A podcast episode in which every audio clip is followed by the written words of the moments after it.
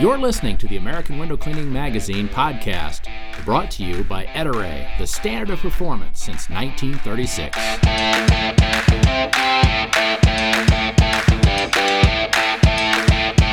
What a great guest we have today. You're going to learn a ton, so you want to pay attention to this. We have Brandon Vaughn on with us from Automate Grow Sell. And uh, Brandon, welcome aboard. Thank you for, I know you're an extremely busy guy. But uh, I really appreciate uh, you taking some time out and talking with us today. Yeah, my pleasure. Thanks, Mike. Thanks for having me on. Appreciate it. Yeah, no problem. You've got a, a very interesting uh, backstory. And uh, uh, take us through a little bit about um, you. You had a company called All Clean that started off kind of as a window cleaning company, and you actually purchased that from your dad and he had kind of a mindset of uh, what business was and and how he was going to uh, what it was going to do for him. And then as you took it over, um, it, it, was you needed it to do something different for you, and you you approached it very different. Um, tell us that story. Oh boy! Well, it all started when I was a baby. No, I'm just kidding. I won't go that far back. Um, you know, it was uh, 1978. I think that's a good place to start. Um, that's when my dad started All Clean Window Service and he was an owner operator literally for 33 years. So, you know, it was him on the tools, owner operator, 33 years. And actually, I worked right alongside him um, starting at the age of 14. So I jumped on full time, actually working 40 hours a week while I homeschooled through high school, uh, washing windows alongside my dad. And um, you know, he was my dad was awesome. You know, he just he was so disciplined, hardworking. His work ethic was uh, second to none, and he just absolutely loved our customers so much. Um, I learned a lot working alongside him, and, and he pretty much was owner operator. You know, at about at a hundred thousand a year um, from 1978, pretty much all the way up until uh, 2011. Yeah. So, and you know I just want to preface this because there there are uh, different ways or different functions that a business is performing for a person.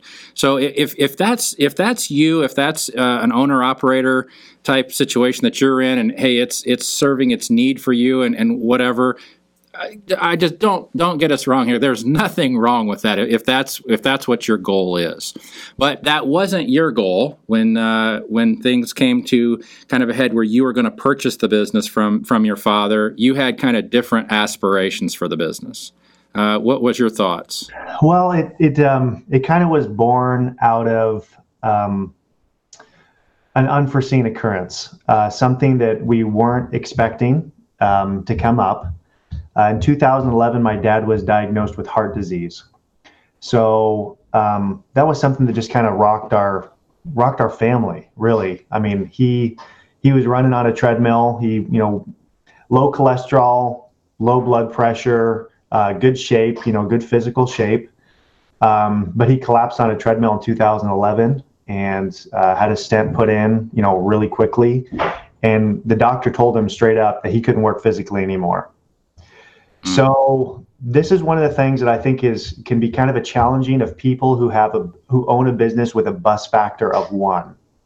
Meaning if they get hit by a bus, metaphorically or figuratively, they get hit by a bus, what happens to their business? What happens to you know the what they've put in if so much of their information lives up inside their brain and they don't have systems documented it they don't have a backup plan they don't have retirement. They don't have savings. They don't have you know some something that can prevent their business from you know literally just disappearing and then all of a sudden your income is just gone uh, which was the case with my with my dad. Um, you know it got to the point where he approached us and our family and and basically said that he had to close the business down uh, because there was you know he, he literally told me you know hey maybe i'd just be a walmart greeter um, you know, do something. He had he kind of had no idea what to do, and I think no matter you know to your point, no matter what size your business is, whether it's small or whether it's big, uh, even if you're the owner operator, make sure that you have all the information documented down so that if something was to happen to you, your your wife could step in, your spouse could step in, a family member.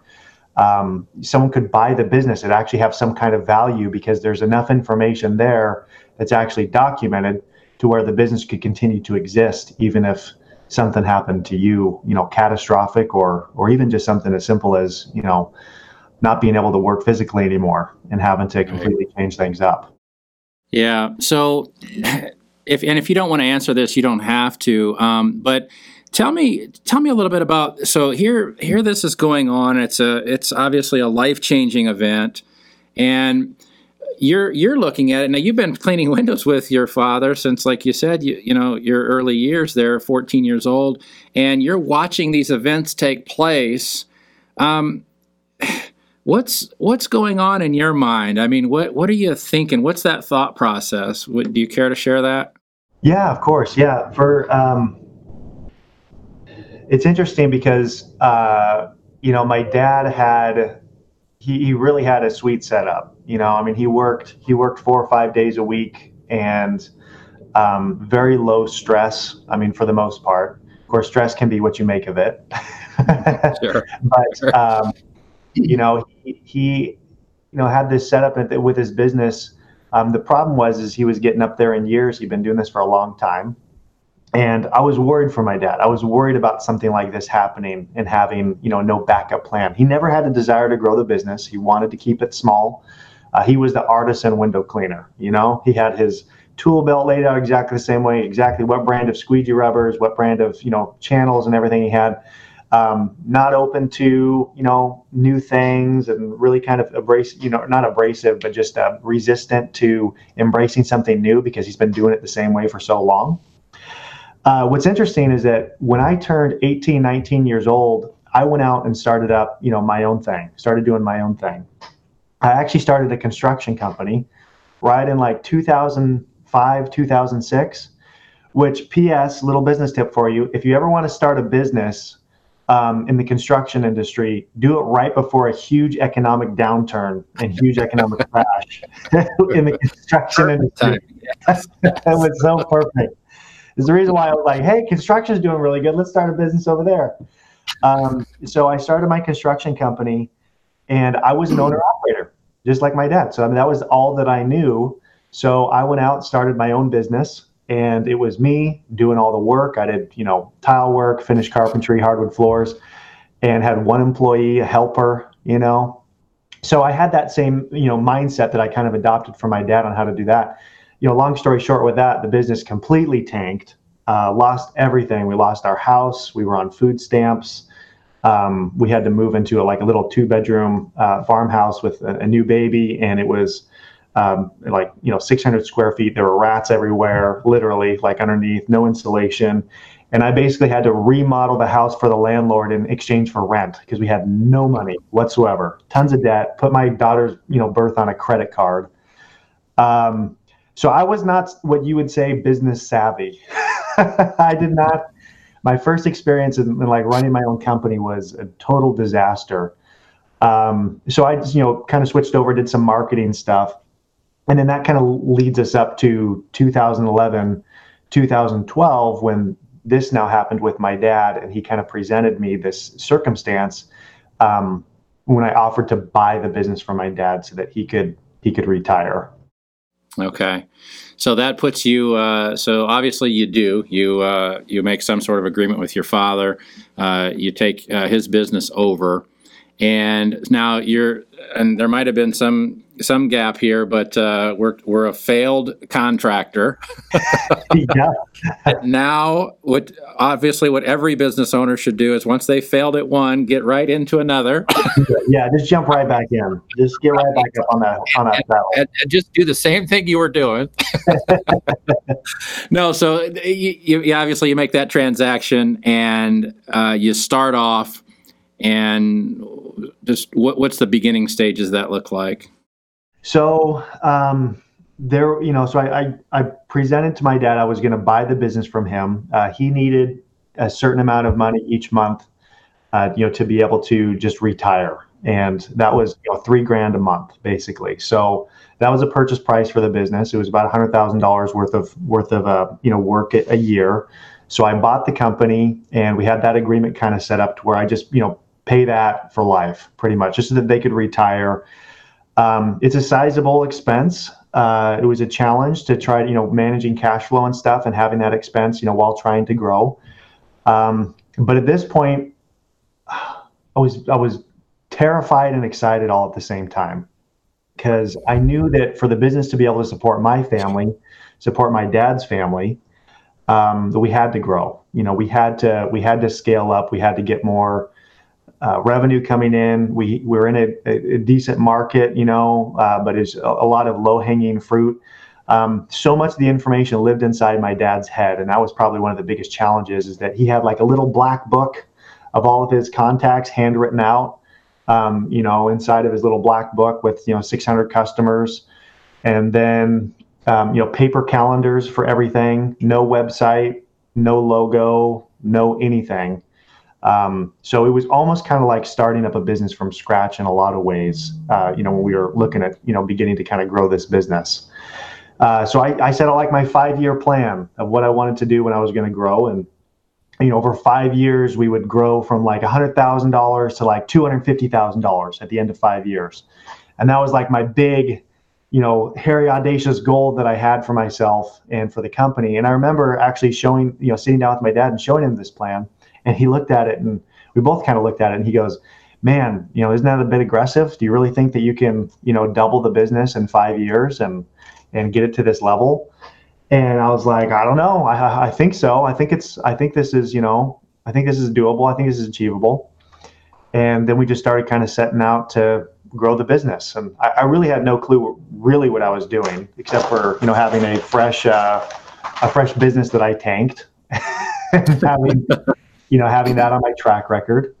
Um, but I reached out, I got a business mentor and coach and uh, started surrounding myself with a good community of people and um, you know started kind of learning a little bit more about systems. I read the book The E Myth, and things started kind of clicking as far as like, okay, how can we start growing, and how can you know we make this happen? Yeah, that's an interesting point. So, um, you, yeah, you your dad had had it for so many years. It's sitting at hundred thousand dollars. You buy it, and it's obviously got debt that you're going to service uh, for a period of time or long period of time. And uh, you did know, though, personally, that you were not going to be able to continue to do the same thing that had been done over and over. Right? You're starting to surround yourself. You're like, look, this isn't. I'm because so many people say I'm going to grow the business, and it's just such a generic term. It's like, well, how are you? You know, uh, your dad was right. How are you going to do it? You know, and and I think you you realized that mentally that there was going to have to be a how in there somewhere, right? Yeah, absolutely. And you know, the, my big motivation was um, you know, I was I was working. Actually, I started working with my dad at age of 13, washing windows. He paid me five cents a screen to wash the screens, and uh, working full time. You know, from age 14 to you know 19. You know, kind of through my growth spurts and everything else, I started having shoulder problems. Like my shoulder would start clicking, uh, carrying buckets around, carrying ladders and stuff like that. It was um, I went into construction and was, you know, again, beaten up on my body, crawling around on floors on my hands and knees. And uh, and then I look at my dad and I see my dad who's was in a physical job for you know 33 years, and the toll that it took on him, you know, with his shoulder and his back and his knees and his joints and you know now heart disease.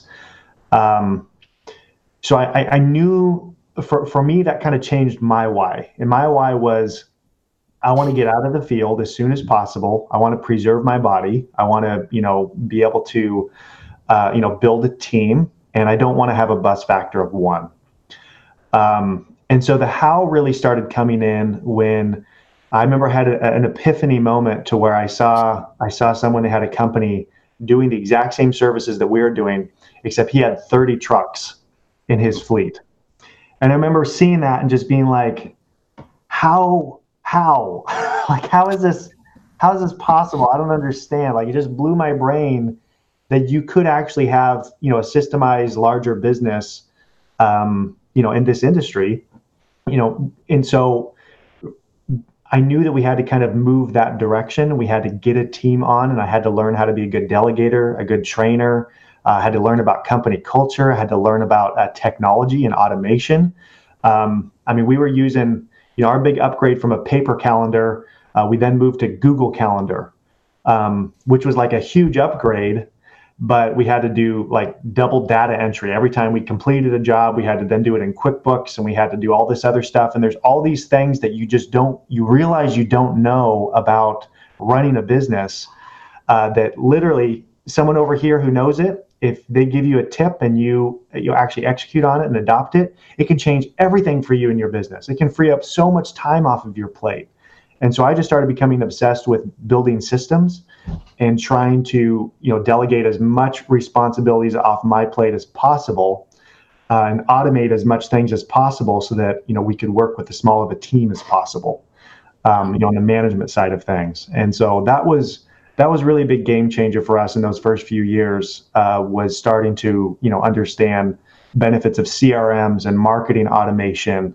and um, you know investing in a brand and investing in uh, you know team members and management and how to build up managers and build up leaders inside of your team. Um, those are all the things that I'd never done before. But once I started executing on those things, that's when stuff really started kind of changing for us. Yeah, and would you agree, Brandon? I know uh, you know I've I've coached some guys uh, through the window cleaning process, having scaled um, one myself. Um, I, I, there's a lot of pain in the business from zero dollars and I always say it's not going to feel good to you, uh, especially in this scale process with employees. And I want out of the field and I want trucks and I want all this stuff. It's just not going to feel good until about that $300,000 mark. Mm-hmm. Would you agree? Yeah. Oh, yeah. Absolutely. Absolutely. It's, it's, it's, um, you know what it is, is it's, it's being out in the, being out in the field you know, up on a ladder and getting a phone call and you're like holding on to your sectional ladder like this and you're like answering phone calls and talking to customers and, you know, telling Siri to remind you to call so and so back and and then going down and checking on your one employee and then having, you know, more bids and then finishing your, you know, your day at three o'clock and then going out till six o'clock to do bids. Um, it just feels chaotic. It just feels so chaotic. And and for me, anyone that I talk to when they when they're in the midst of chaos and they feel like they just don't have enough time, that's one of the number one biggest indicators that you have to grow your team and you have to bring somebody else on to help you out is when you feel overwhelmed. Uh, but the hard part is that's a really big leap of faith for people to make because they look mm-hmm. at their books and they say, I don't know if I can afford to have an employee. I don't know if I can afford to hire, you know, another technician or hire an office person to answer my phones without realizing that that hire actually is an asset and that gets them to that next level to where now they can focus on you know just a completely different set of you know responsibilities in their business.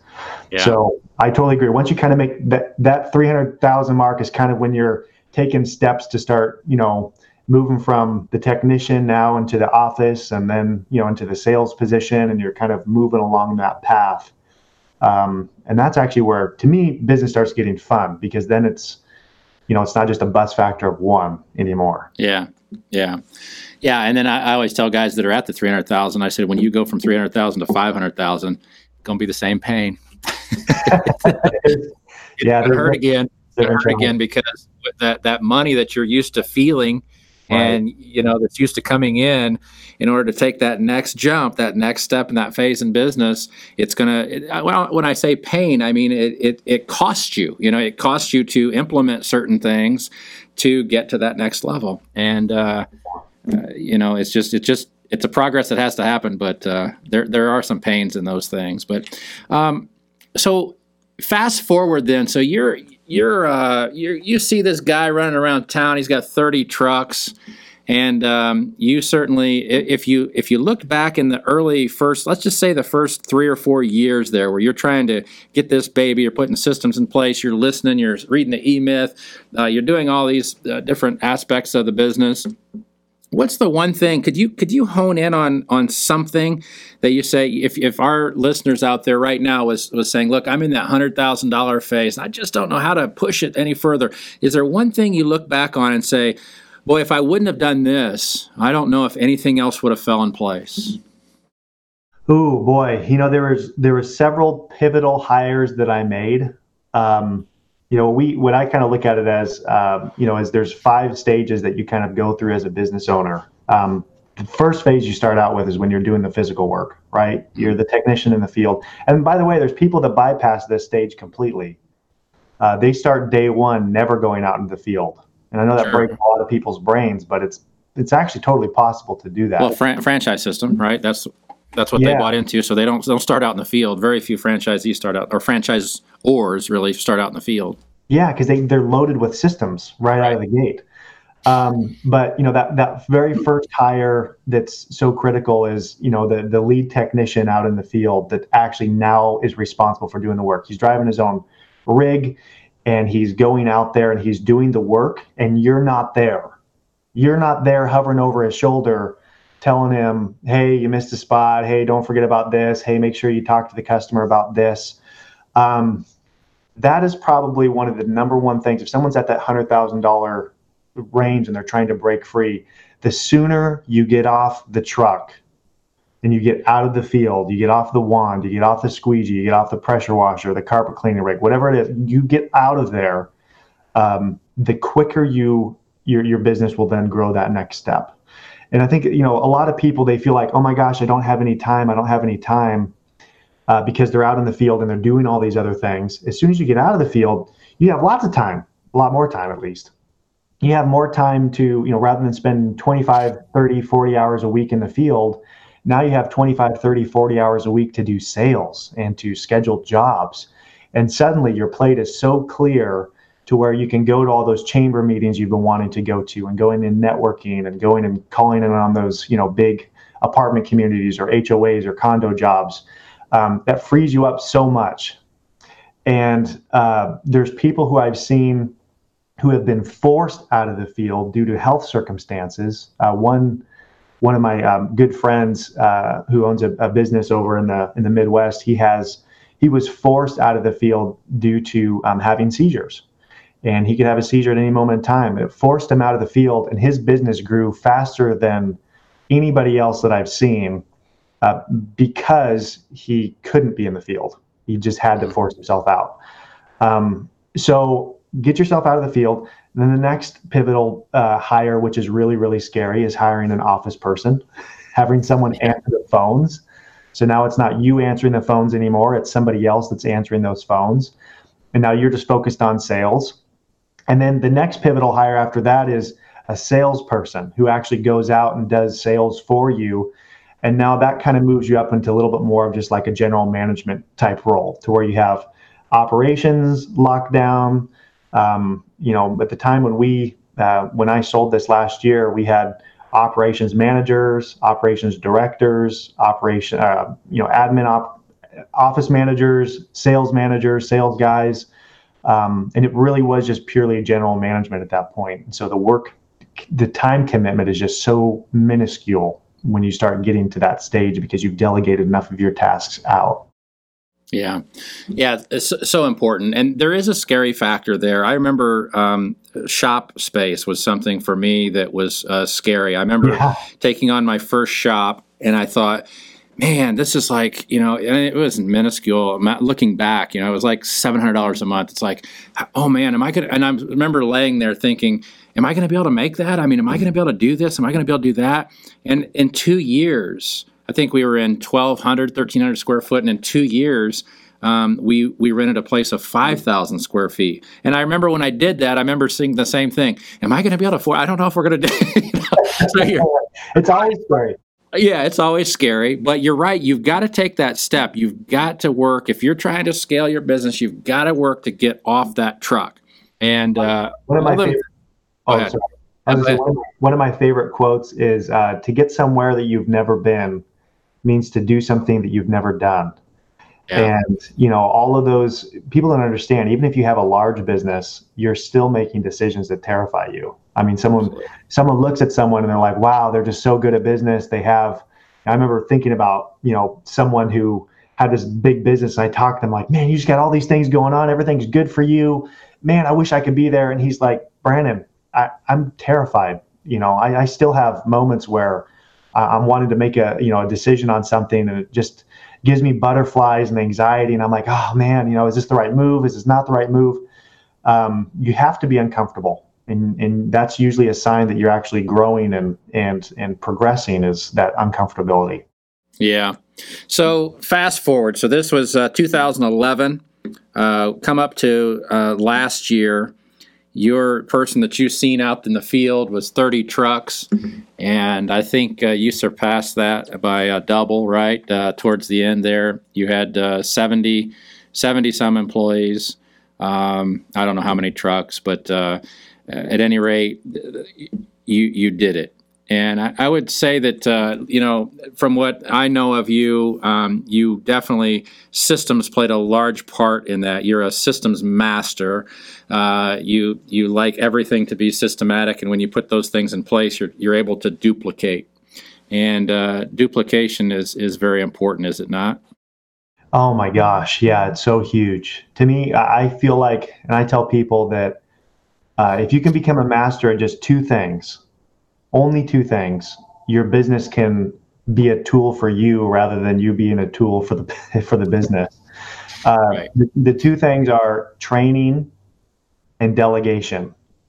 Um, you know, so many people they they stress out so much about uh, getting new technicians and getting new employees onto their team, and they get so frustrated and so angry because they bring on an employee, they work with them for you know 40 hours, 80 hours, getting them trained, and then they quit. And then they're just like so frustrated and so angry because they just spent all this time and energy training this one person uh, with their mouth, you know, with their mouth and showing them in person. Um, but I mean, even doing small things like videoing your record, you know, your training program. And when it, when an employee comes in, they're not in the field day one. They're actually in your shop or your office or even, you know, at their own home watching videos and you know learning all the basics you know and if you just it, the next time you train an employee if you just hand them your your camera cell phone and um, you know and have them just video you training them uh, that's words that you'll never have to say ever again. You'll never have no matter what employee you bring them, uh, on board you can have them watch that video instead of you having to be the person to say it. And that to me is kind of the definition of a system is if you can you know put document down through either video or some kind of written format a training system so that when someone comes in, it doesn't require you or someone on your team to exert all that energy to, uh, you know, just through time of talking and showing. Um, that can be done in a, you know, automated way. That just drastically reduces the amount of time that you have to spend on uh, doing that yeah. stuff. So it just duplicates yourself and doesn't require you to be the person that has to do that. Yeah, that's it's. I learned that uh, you know I spent a brief time uh, managing hotels, and one of the biggest downfalls of hotel hotel management was they would they would find a person that uh, always showed up on time, and they always did a good job. Maybe they were a front office uh, person, a desk clerk. They were great at what they did, and they immediately made them a manager. Yeah. oh no. fail and they're like, I can't believe. And so what they did is they took a, an A player in the realm that they were in and ruined them That's to so where they were a, a, worthless employee because they they they would just push them up, right? Because they were good at what they were doing. But there wasn't. And I used to say all the time, I said, I'm not willing to to make anybody a manager until you can show me that you can duplicate yourself. If Man, you can, that is money right there. That's gold. That's gold. You can take a guy. If you can take a front or an entry level person, you can you can train them to your job and make them do as good as you do. That's a manager. You just duplicated yourself. I love that, Michael. Yeah, that's I, that's that's gold right there. That's good. Yeah. So anyway, you've got this big company. Uh, you're you're rolling along, and you um, I'm going to fast forward just a little bit further than that. You end up selling the thing. Uh, you create this this uh, this wonderful business, and to a lot of people, and uh, I've been through this myself, having sold mine. A lot of people look at that in in uh, confusion. They're like, how, how, you you built this business? It had these great systems in place. It was uh, obviously it was doing well for you financially. Um, why would you ever sell the business? You know, that's a good question. Um, it's it's a it's a personal question. It's one that I think uh, if you ask ten different people who sold, you'll get ten different answers as far as to why someone you know sold. Some people it's uh, getting cash to be able to leverage for an investment that maybe they feel like you know will give them better long term return. Uh, for some people, they'll sell because they can't handle it. You know, mm-hmm. it was too stressful for them. They just want out. Um, there's lots of different reasons why someone would sell, and I think that a lot of those reasons are personal to each individual person. Uh, I'll share my reasons why. Um, I actually it started started three years before I sold, uh, when frankly the business was very difficult. Uh, it was stressful. Um, we were we I didn't really quite understand the concept of systems. Um, kind of a little bit. So this is, you know, somewhere in the realm of like two, 2015. we were right around, uh, I think we were, you know, knocking a, million dollar, um, you know, a million dollars in revenue, you know, at the door there, uh, right around this time period.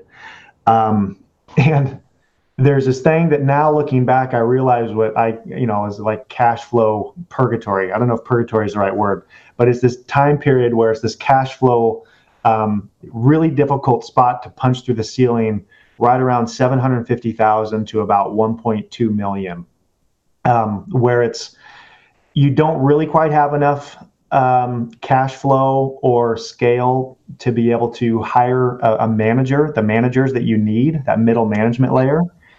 Um, you're not really quite there yet, so you're wearing a lot of hats as the owner. And for me, it was a really stressful time in our business. And um, I had, at one point in time, I lost over half of my employees. They quit on me in the middle of my busy season when I was booked out two months, had a panic attack, totally freaked out. Um, that kind of led me on my journey to start learning more about company culture and how to, you know, engage a team. But right around this time period, um, I made a promise to my wife and to my family uh, that I would sell the business within five years um, uh, hey, we're going to grow this thing and then we're going to sell it. And then we're going to, you know, travel. We're going to do ministry. You know, this is what we're going to do. Uh, we were going to get it to that, you know, kind of that, that point to where we could button it up and sell it. And I'd be able to make sure that my mom and dad were taken care of, make sure that my family was okay, mostly to take care of my mom and dad, because that was the commitment that I made to them, you know, that growing this business was going to take care of them. So, so we started to kind of set out to grow and to systemize. And it's interesting because when you go to sell a business, it's kind of like fixing up your house to sell it, right?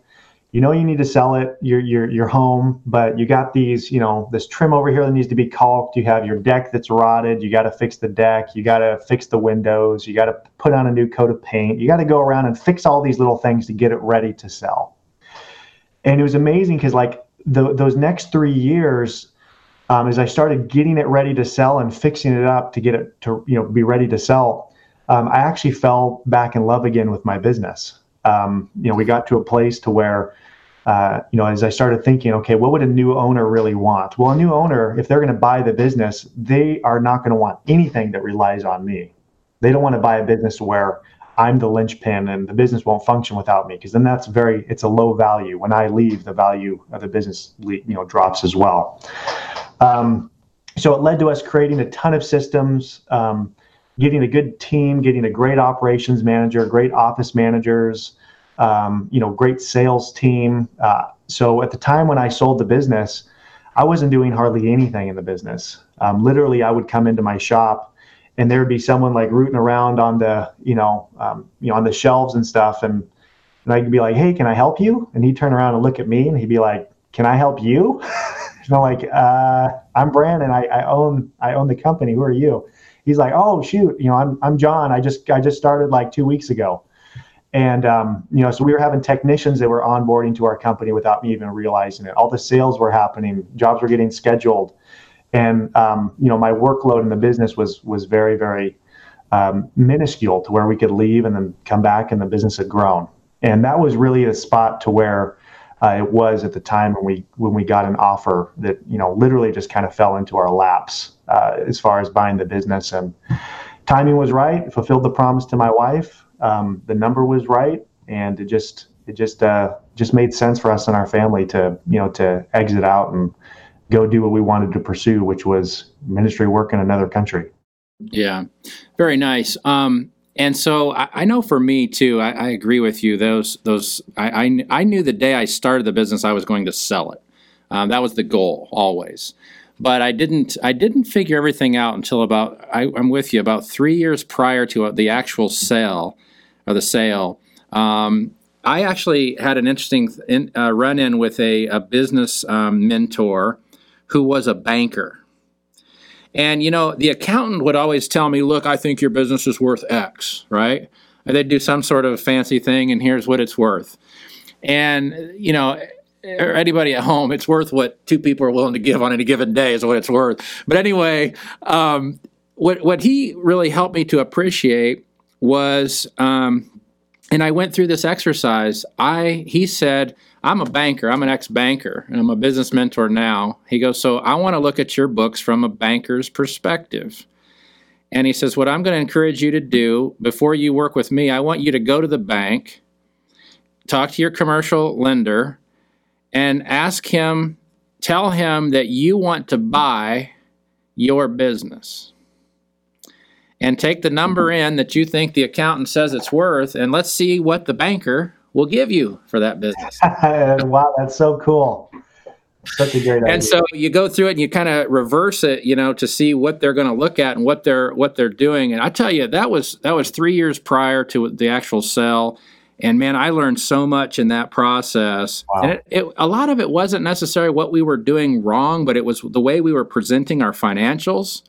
You know, the accountant. I always say there's three people that's real important at the at your table. That's the accountant, the lawyer, and the banker.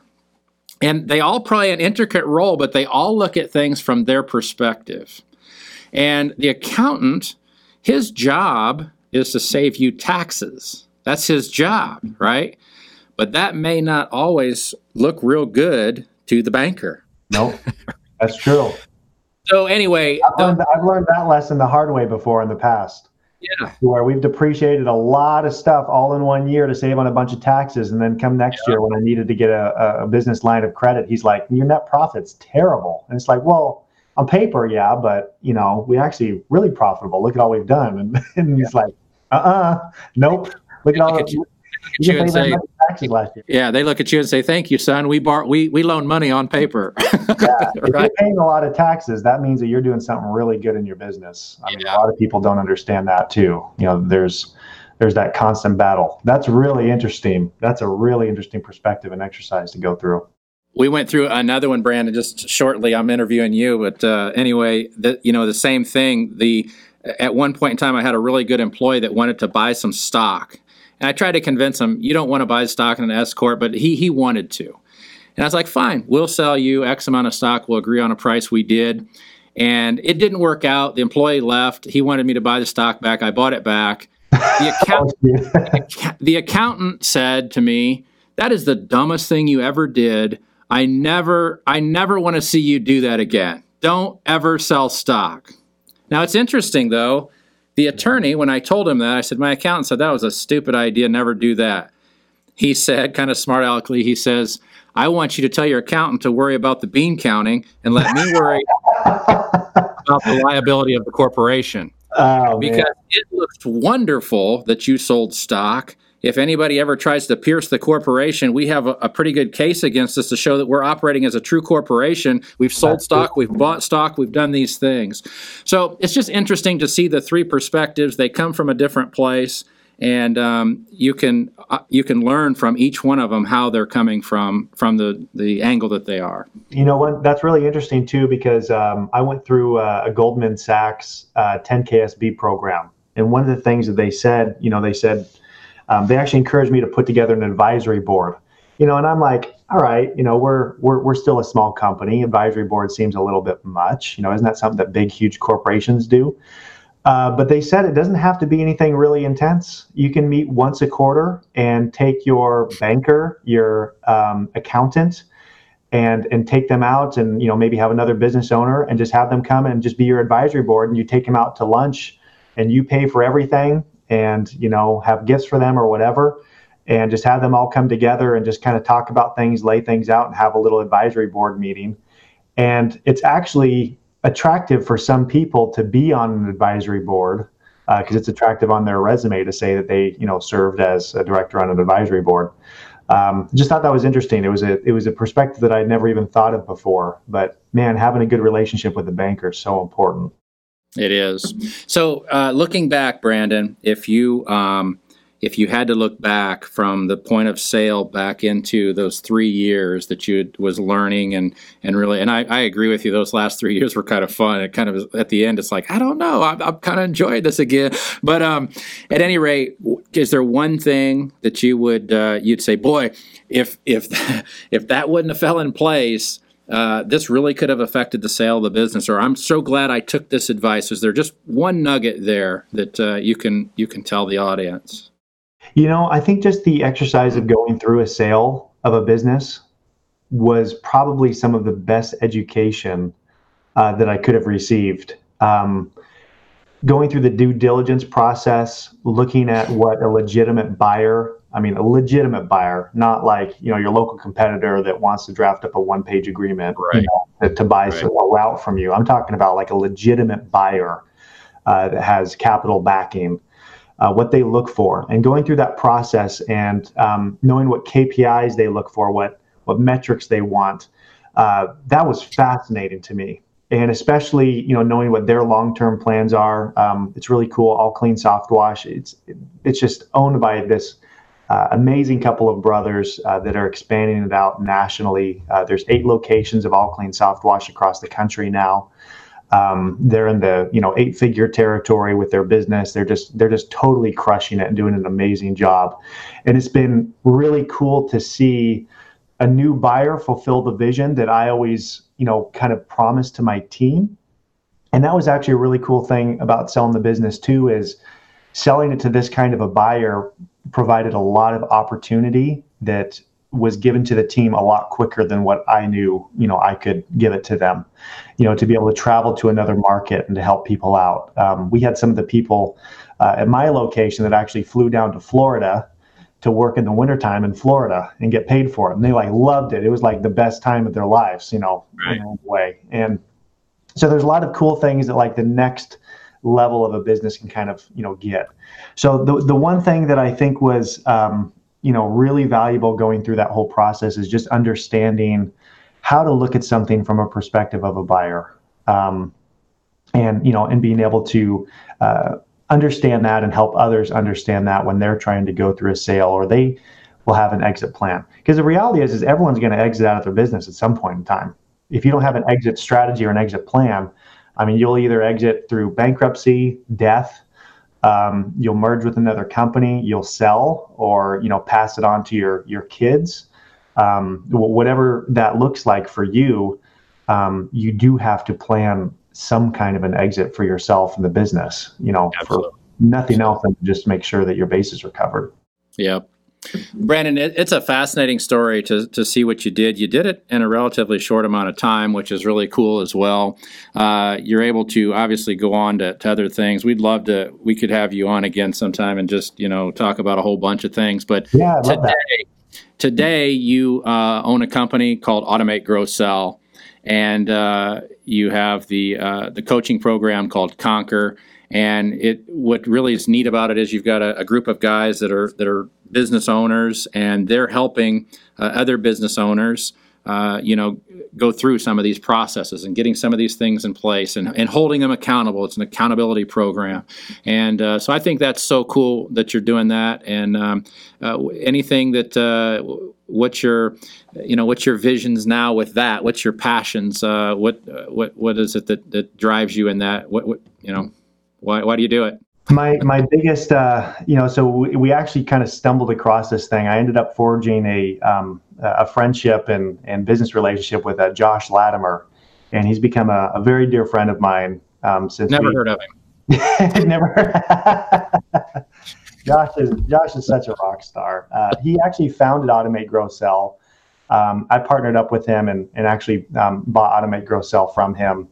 Um, but what we're what we're doing with this is all the stresses and anxieties and struggles that I went through owning my business, uh, I found the solution to those through systems. And over the course of building up my company, I spent thousands, no exaggeration, thousands of hours building systems, building documents, building resources, building out tools, checklists, job offers, you know, HR stuff. It's it's it takes up so much time to build all those things from scratch. And the reality is, is that that's where a lot of business owners end up getting stuck. They don't know how to get to that next level. And usually it's a problem of not knowing what system to put in place so that they can get to that next level. So, uh, what we did is um, one of the things that I saw a lot of is people were asking tons of questions in Facebook groups and everything else. You know, hey, I'm looking for a business coach. I'm looking for someone.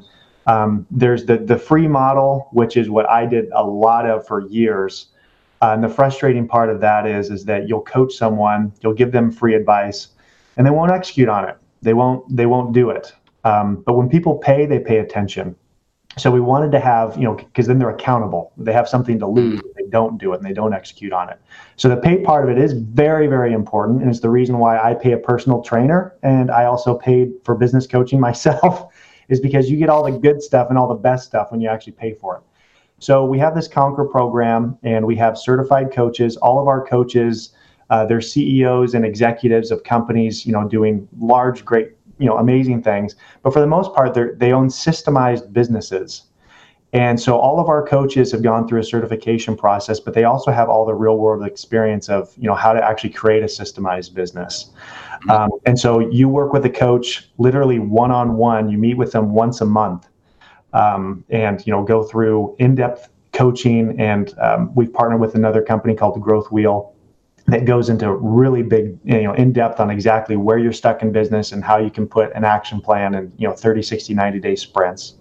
And then we actually put you, uh, you know, put our business owners, our conquerors inside of uh, conquer groups of four business owners and they get coaching every single week uh, with their coach. So it's an accountability group. And then on top of that, we have what we call um, all of our resources in Basecamp, which are you know all the systems and documents and resources that you need to kind of systemize the core part of your business.